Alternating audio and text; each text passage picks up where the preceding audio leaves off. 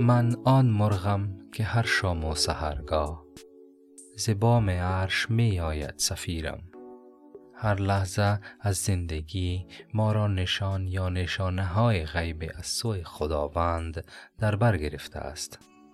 به تعبیر حضرت حافظ ما همچون مرغان هستیم که صبح و شب سفیر از عرش به ما می رسد اما اغلب ما انسان ها از این نشان ها غافلیم.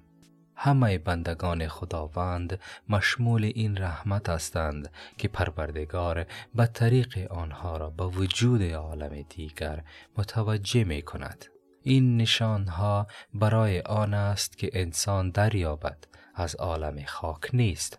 و اگر چند روزی در این عالم زندگی می کند موقتی است و باید در لحظه مقرر با آمادگی ارزشمند و جایگاه ابدی خود برگردد. هوشیاری و هوشمندی لازمه دریافت این نشان هاست. و سلام.